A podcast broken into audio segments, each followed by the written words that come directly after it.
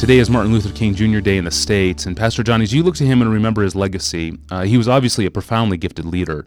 Of course, we remember him today for what he accomplished in the civil rights movement. And when you look at him solely from a leadership perspective, what stands out to you? I mean, what made King such an effective leader? He was indeed. And some of us have memories of him while he was living. We're old enough for that. And uh, the first thing that I think would be to say his vision. A, a leader sees a future, a possible future, and sees it so clearly and can uh, articulate it so well that he's driven by it. So he had he had a vision. I have a dream. Is the signature message that he gave. Number two would be he was brilliant.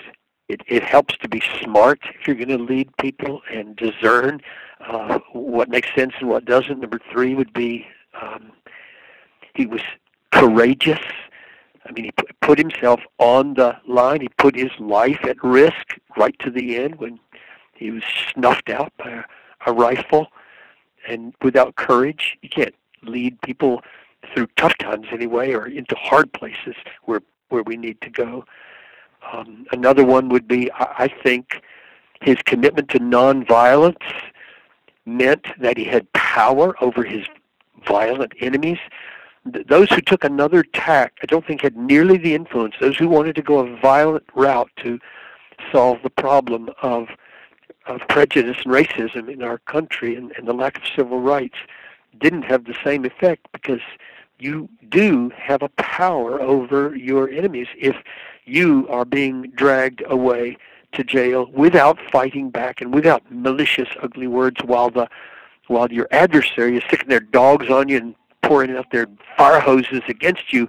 That defeated that defeated the racists when when Americans saw that. And um, maybe one more would be uh, the, the the time was simply right. You know, we sometimes wonder why certain people rise to the head of the pack in terms of leadership? And the answer is their time had come. In, you know, in God's providence, circumstances just came together and and uh, Birmingham and Montgomery just came together at a time when he was thrust, even against his own desires. I think he was thrust into a kind of leadership that that he couldn't account for.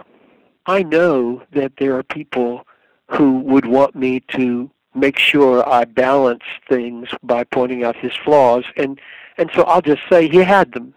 I mean they were serious, but even that's a lesson, isn't it? That God in his providence uses broken sticks to straighten some lines. And so yes, he was an imperfect man, he was a sinful man and that should be known, but the knowledge of it doesn't cancel out the amazing good that came through his life and, and the remarkable gifts that he had. Thank you, Pastor John. And for more on Martin Luther King Jr. and his legacy, see Pastor John's book, Bloodlines, Race, Cross, and the Christian. And if you have a question for Pastor John, please send it to us via email. Send those to askpastorjohn at desiringgod.org. Please include your first name and your hometown. You can find thousands of other resources from Pastor John Piper online at desiringgod.org. I'm your host, Tony Reinke. Thanks for listening.